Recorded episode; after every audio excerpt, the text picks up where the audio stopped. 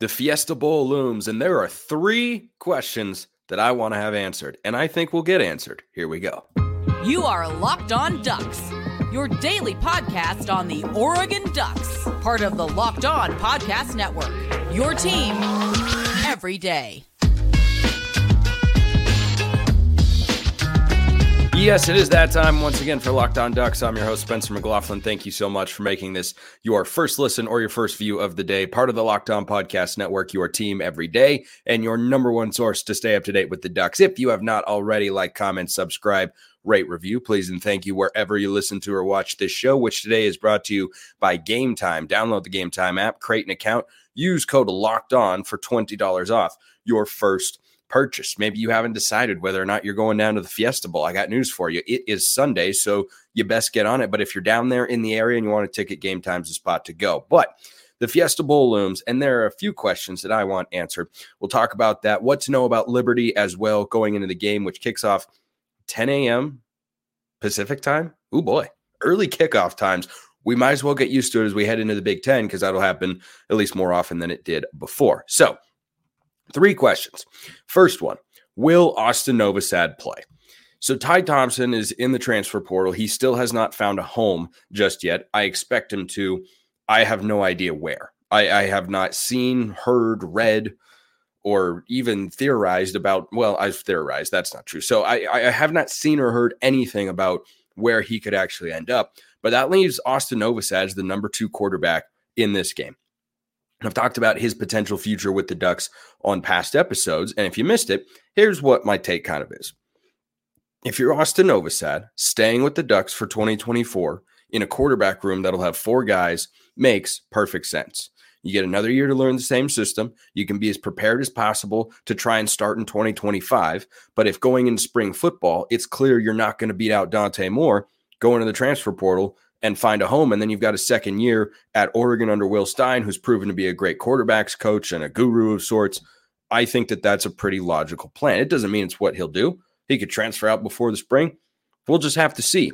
But right now, he is Oregon's backup quarterback because though some guys have enrolled early from the 2024 class, including quarterback Luke Moga, those guys cannot play in the game. So it's Bo Nix and it's Austin Novosad. And if Oregon gets a big lead in this game, Austin Novosad will get a chance to play. And I, and I hope he gets a chance to play. Number one, because I like rewarding kids who work hard and put in the time. And Austin Novosad obviously has done that throughout the course of the season. I don't think anybody expected him to play, but he's not someone who expected to play right away. And he has stayed true to that to this point. And I don't know that he always will, but I know that he has to this point, and it'd be fun to get to see him play. I mean, we only saw him for a couple snaps this year. One pass attempt that was almost a touchdown to Kenyon Sadiq against Portland State, and it was just kind of a dump off in the flat. But yeah, I, I would love to get tangible information against a team like this is more than a glorified scrimmage against Liberty. It's it's far more than that. Even if Novosad is in the game because Oregon has put the game out of reach, you're still going to have guys on the other side of the ball. excuse me who are playing their very hardest, who want to win the football game. So it'd be valuable experience for him. I think it'd be awesome to see him get the chance to do it. And it'd be good information for us as fans to understand okay, you know, we saw Dante Moore at UCLA and what didn't work there. We know what could work at Oregon with Will Stein and company, but what exactly does Novosad have? Because, yeah, I'd, I'd have Dante Moore as the betting favorite to be the starting quarterback for the Ducks in 2025. Do I think that that's a given? Not necessarily, because I know that Dante Moore has a lot of room to improve. So if Austin Novosad gets a chance, steps in, is a stud, and impresses the coaches, and then impresses them all off season, and impresses them maybe in the spring game or in reserve work next year, who knows? Who knows? It's not as if Novosad is lacking talent. Dante Moore was a more highly touted recruit coming out of high school. Absolutely true. Are recruiting rankings everything? Absolutely not. So I think that for for Novosad. It'd be really fun to get to see him play. He won't have Troy Franklin there. He will have Tez Johnson, who I'm talking about uh, later in today's show. But I think that there are enough, more than enough weapons and pieces offensively for the Ducks f- for us to get real feedback on where Novosad is at in his development, how much further he could have to go. So I hope that he plays. That is question number one. Question number two what is the depth chart in the secondary? This is a secondary that has now been deprived of uh, Bryan Addison, Damon David at safety. Now, David wasn't playing a ton, neither was Addison towards the end of the year. But Khyree Jackson and Trikweze Bridges, two guys who were playing a lot this season, especially Jackson, who's, of course, an all conference caliber guy this year.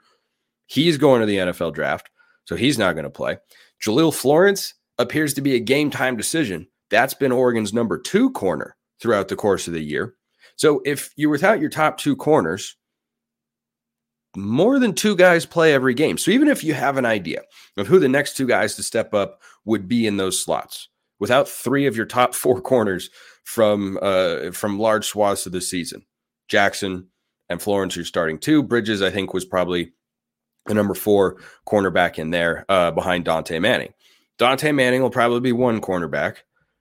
Nikko Reed probably at the other, but I mean, I, I, you could see a whole host of guys get reps there. I, I, mean, you could see, I don't know, Solomon Davis or Colin Gill, Daylen Austin. You could see Roderick Pleasant. I would expect Roderick Pleasant, given how much he played on special teams this year, to perhaps be higher up the depth chart, but we don't really know. We, we, we don't really know what that's going to look like, but that's going to, I think, have uh, or at least provide a glimpse as to what could be in 2024. Now, something that I'm wary of, shall we say, during this bowl season as we get ready to watch the Fiesta Bowl and think about, you know, who could play that could earn playing time for the Ducks in in 2024. Cornerback is a position where I definitely feel like that could be the case, but it also it also bears repeating that a lot of things can change between now and then. Remember, who was one of the standout defensive players for the Ducks in last year's Holiday Bowl win over North Carolina? It was Keith Brown because Noah Sewell said, I'm opting out, going to the NFL draft, and was drafted by the Bears. Keith Brown stepped in and he had an awesome game. I thought he was good in coverage. He tackled well in space. He had a couple pressures on the quarterback. He looked like he was really good. And guess what? Transferred to Louisville. Keith Brown is actually back in the transfer portal after not playing a whole lot with uh, the Cardinals this season over in the ACC. So I think that for the Ducks, you can still have those guys who show glimpses and you know maybe get more time. I mean, Jordan James had a nice game in last year's Holiday Bowl. Guess what?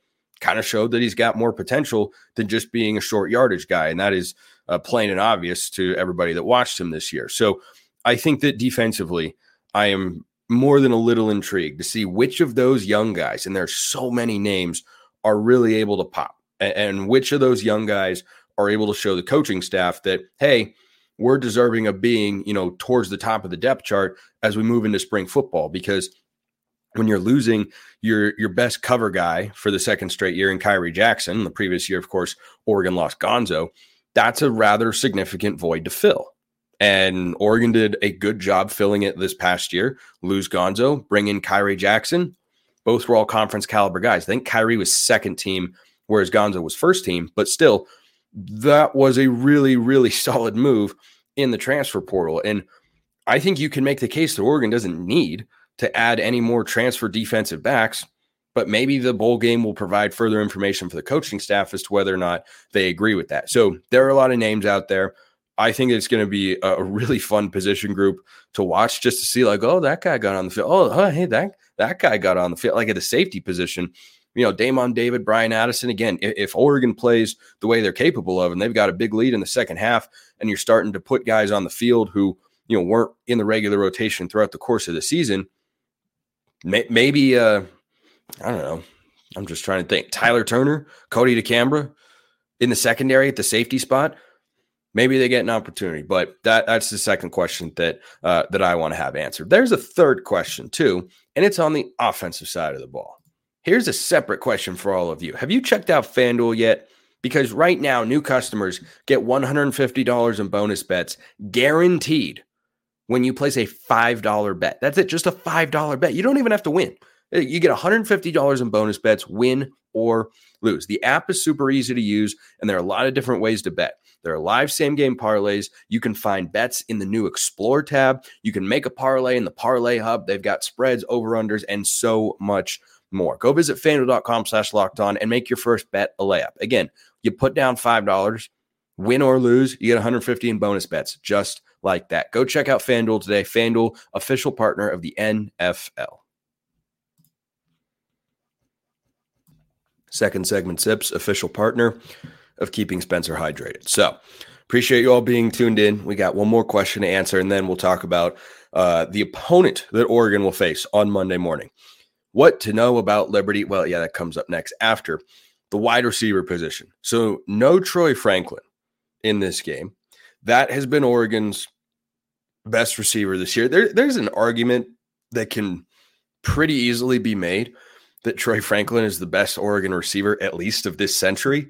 I mean, statistically, he just had the best season. He set the record for receiving yards and receiving touchdowns. And he's probably going to be the highest drafted receiver that I've ever seen come out of Oregon. So, it, it I mean, it's up there. I don't think you can put together a top three Oregon wide receiver list to not have him on there. On, on my list of who I've watched in my lifetime, I'd probably have uh, him number one, probably Jeff Maehl number two, um, maybe Dar- uh, Darren Carrington was really good. There are a lot of names you could you could put in there. I'd have to think through that, but I don't think I can get through a top three list and not have those two in it. And I think I'd probably have Franklin number one. So without him there, the question becomes who steps up a wide receiver? Because we know that Tez Johnson is going to be a favorite target for Bo Nix. We know that Terrance Ferguson is going to be a favorite target. And those are guys that are uh, going to get their own topic here later in the show.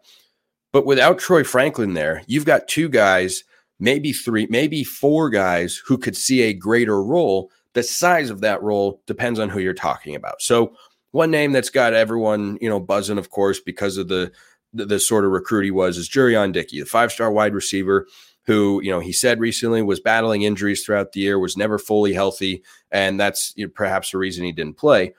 I believe Dickey could play in the Fiesta Bowl and not burn his red shirt. Now, is that a priority for him? I don't know because if he ends up reaching his full potential, I don't think that's somebody who, you know, would be at Oregon for more than three years. If he really, really pops, he he could be an NFL kind of guy. But is there a guarantee that happens? No, there there absolutely is not. So Dickey this year played, I think, in just a couple games, but didn't actually record a reception. Um, but you know, the participation element is is what is what you have to know. And I'm trying to figure that out right now in real time. Hey, look, he played, so he has played in four games this year. So would we see Jurrion Dickey? My guess would be no. That would that would be my assumption. I could be wrong. But when I look at who could step up in Troy Franklin's absence, I look at two guys who transferred in this year who are almost surefire bets to be back next year, barring uh, a, departure in the spring transfer portal window. And that's Traeshon Holden or Gary Bryant. Both guys had some really good moments this year. Gary Bryant's touchdown against Arizona State was one of the best individual plays of the season. Traeshon Holden, I think, showed an, in a number of instances that not that he was underutilized, but that he was kind of like Jordan James, where he's got more in the tank if you need him to have more. And so that would be my number one go to of who fills that void left by Troy Franklin because Bo knows him and we know Bo likes throwing to the guys that, you know, he's familiar and comfortable with. And that's kind of how most quarterbacks are. And I think Bo did a great job spreading the ball around this season, just to be clear. But in big spots, you know, a third down, he's going to Tez or Troy. That was Tez, Troy, or you know, sometimes T-Ford. Like it was one of those guys on third down, basically without fail. So I think that for for Traeshon Holden, there's an opportunity for him to kind of cement his status as one of the top wide receivers on the outside for this offense in 2024. I think that he's got a ton of potential. We saw we've seen his yards after catch pop up like in uh, the Pac-12 championship game with that late touchdown. That's the sort of player he can be, and given where he was on the depth chart, I think he'd be the most logical choice. Gary Bryant Jr. would be an option as well. I'm curious about Kyler Kasper because I've been high on him for a long time since Oregon recruited him out out of high school, and I think that for for Kasper, he's someone who has just got immense potential. He's, uh, you know, already burned. He redshirted last year, and he's a redshirt right now. And I, I do wonder how badly the staff wants to keep him around because if if they have a desire, the way that I do, for him to be on the Ducks next year and be a part of the offense in a more significant way, than he was this year, which was mostly in mop up duty. Bowl games can be an opportunity to try to get a guy a couple of targets. I felt the staff kind of did that with Jordan James in the Holiday Bowl last year. He was the number three guy, but if you notice, he was only getting short yardage carries throughout the year. And then all of a sudden in the Holiday Bowl, he's getting a lot of carries uh, between the 20s rather than just on, uh, you know, third and two or first and goal or, or anything like that.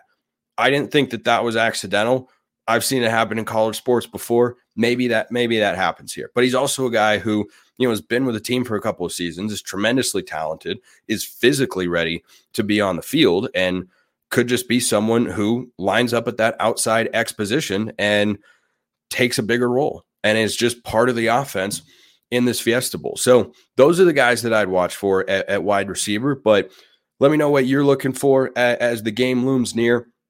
I'm going to be doing a show uh, after the game tomorrow. That's why I'm doing a, a Sunday show here, uh, recording this on Sunday morning just before it comes out. And then, you know, the game is early tomorrow, and I'll record a show kind of after the Duck game and before the the late night uh, college football playoff games and such. Because obviously, I know we all want to watch those, even though Oregon's not in it. But I'm curious who you want to see play drop them in the YouTube comments or hit me up on Twitter as well at smalls underscore 55 or at locked on ducks. Let's talk about the opponent, that be Liberty. So, what should Oregon fans know about Liberty? First and foremost, this is an offensively driven team and they like to run the football. And they like to run the football a lot. So much so they actually led the country in rushing this year.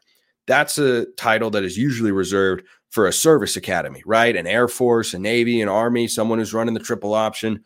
That's what Liberty did this year. They they ran the ball for over 300 yards per game this season. Now, they played the weakest schedule in of, of anybody playing in a New Year's Six bowl game by a lot, right? They're 13 and 0, which is very impressive.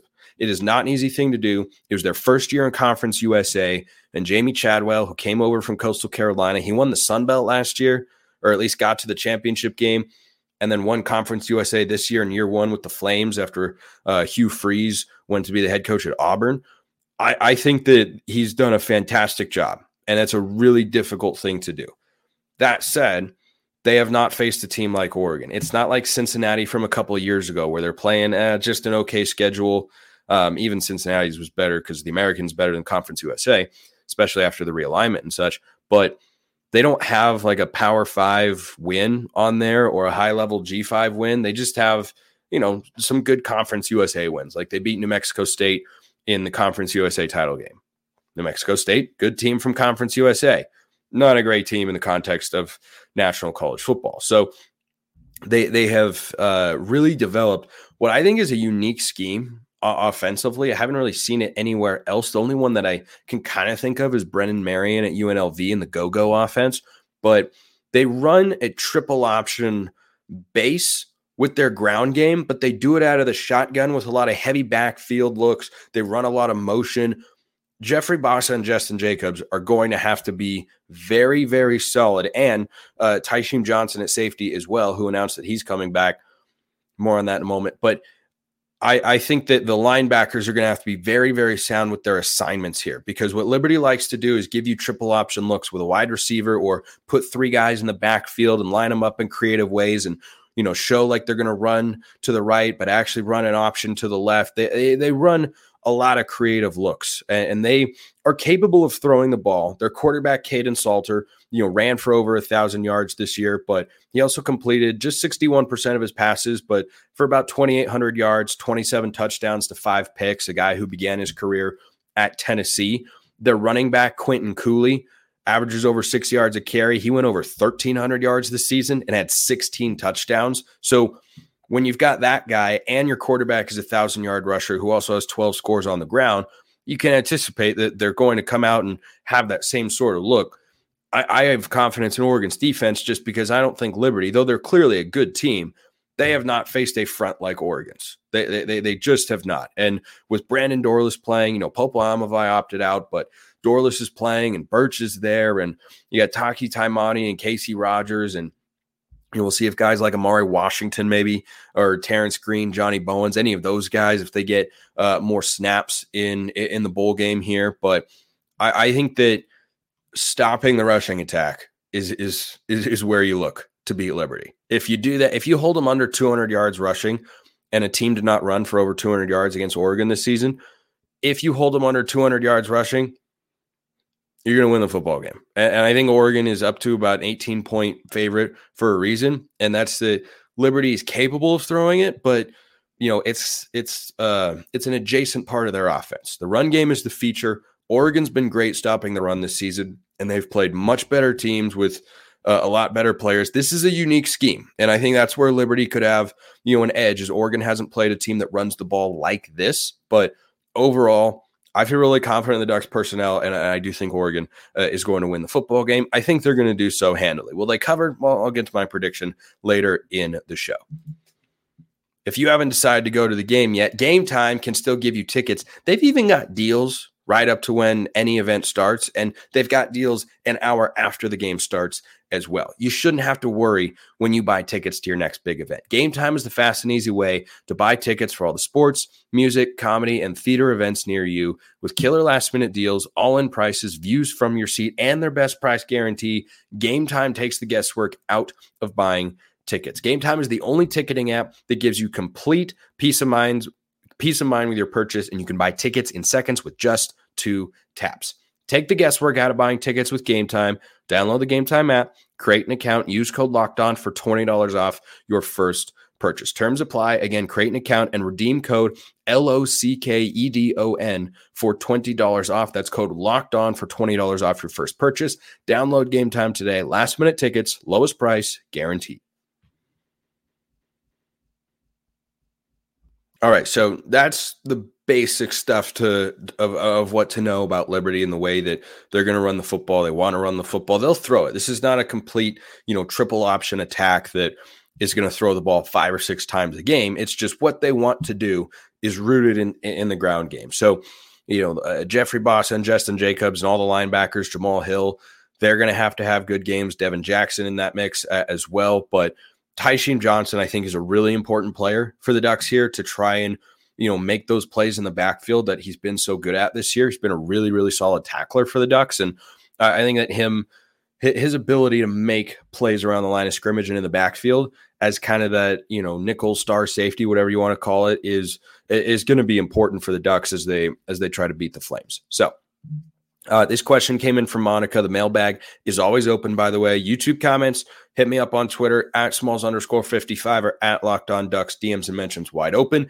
If you want to become a Locked On Ducks insider and get all my instant reactions to the breaking news and everything that's going on in the football world. You can also get priority mailbag access and talk with me one on one. You can go join the Locked On Ducks subtext community. Link in the description below wherever you listen to or watch the show. Free 14 day trial. Then it's just $5 a month, but not required at all.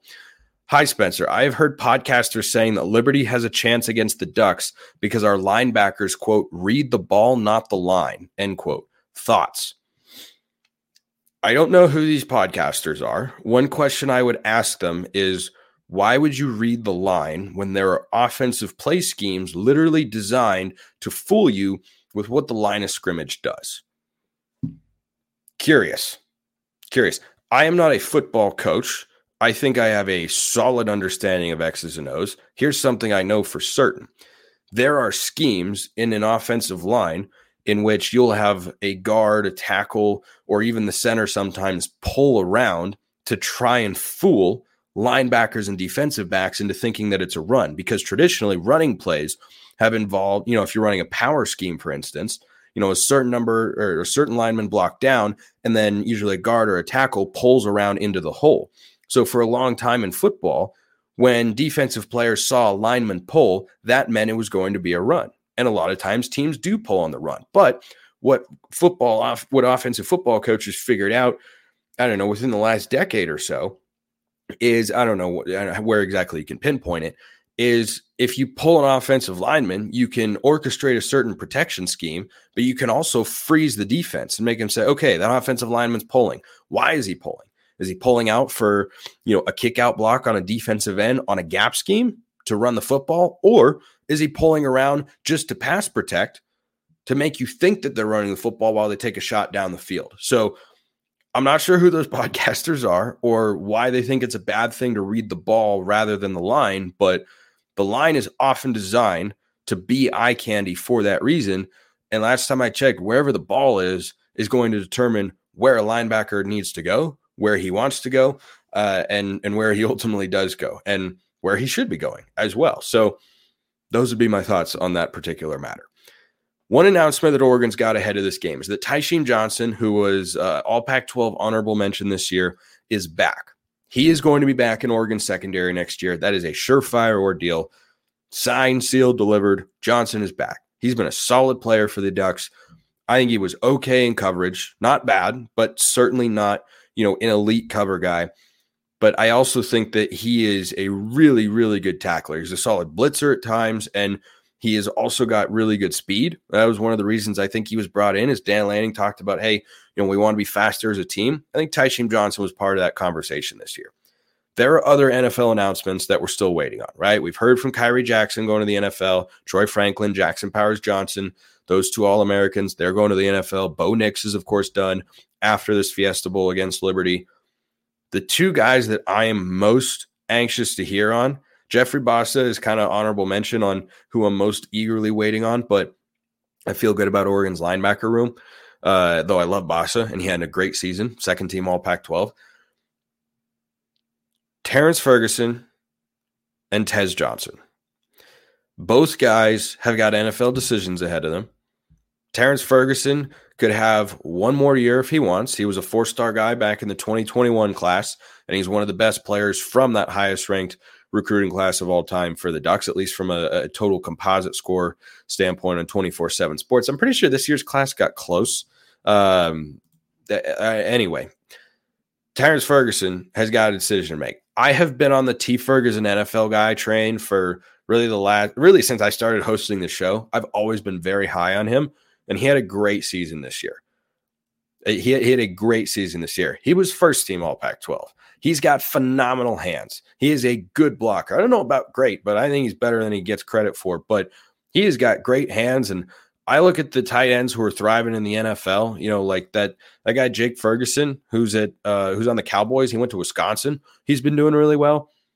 I don't see why Terrance Ferguson can't be that kind of guy. So I think that he's got plenty of potential. I would love to have him back, but I don't know what he's going to do. How much higher could his draft stock get? I don't know. I don't know. I think he's going to wait to hear or, or, has been waiting to hear from the NFL draft scout community of, hey, what's my grade? How could I possibly get better? I think that's where his head is at. But when you're a first team all Pac 12 guy and you've made the growth that he has shown over the course of his career, I wouldn't be surprised if he left. But that would be a sizable loss on the offensive side of the ball. But we'll cr- cross that bridge if and when we come to it. Tez Johnson, same thing.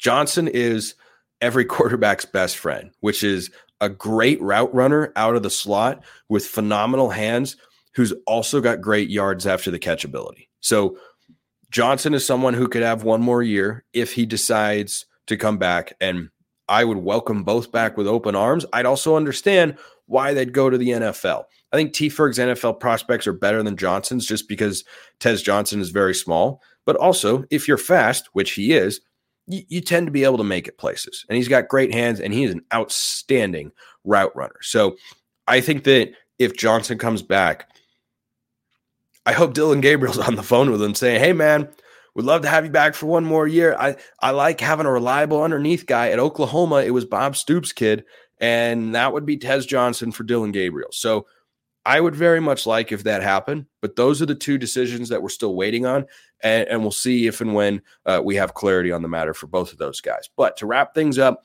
I think Oregon wins the Fiesta Bowl. I think they do it comfortably.